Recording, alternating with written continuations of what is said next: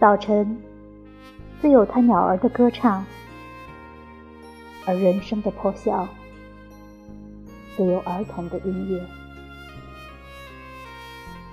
这人生的乐曲叠句，夹着美的纯净音调，在每一个家庭里传到人们的耳边。繁华经常由于世界污垢的摩擦，从人的世界上给抹掉了。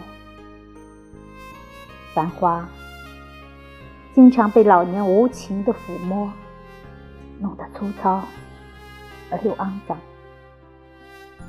然而人性日常的更新，在它不断的再生过程中，毫无障碍的川流不息。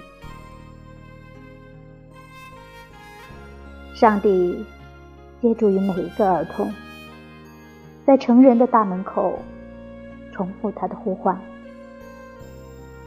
而早晨的信息使旋律保持完整无损。今天来自周围儿童的叫喊与歌唱的那人生的觉醒的呼唤，在我的心里激起了回响。我感觉到造化在儿童的喊叫和歌唱里找到了他自己的声音。造化把儿童的精灵始终搂抱在他的心里。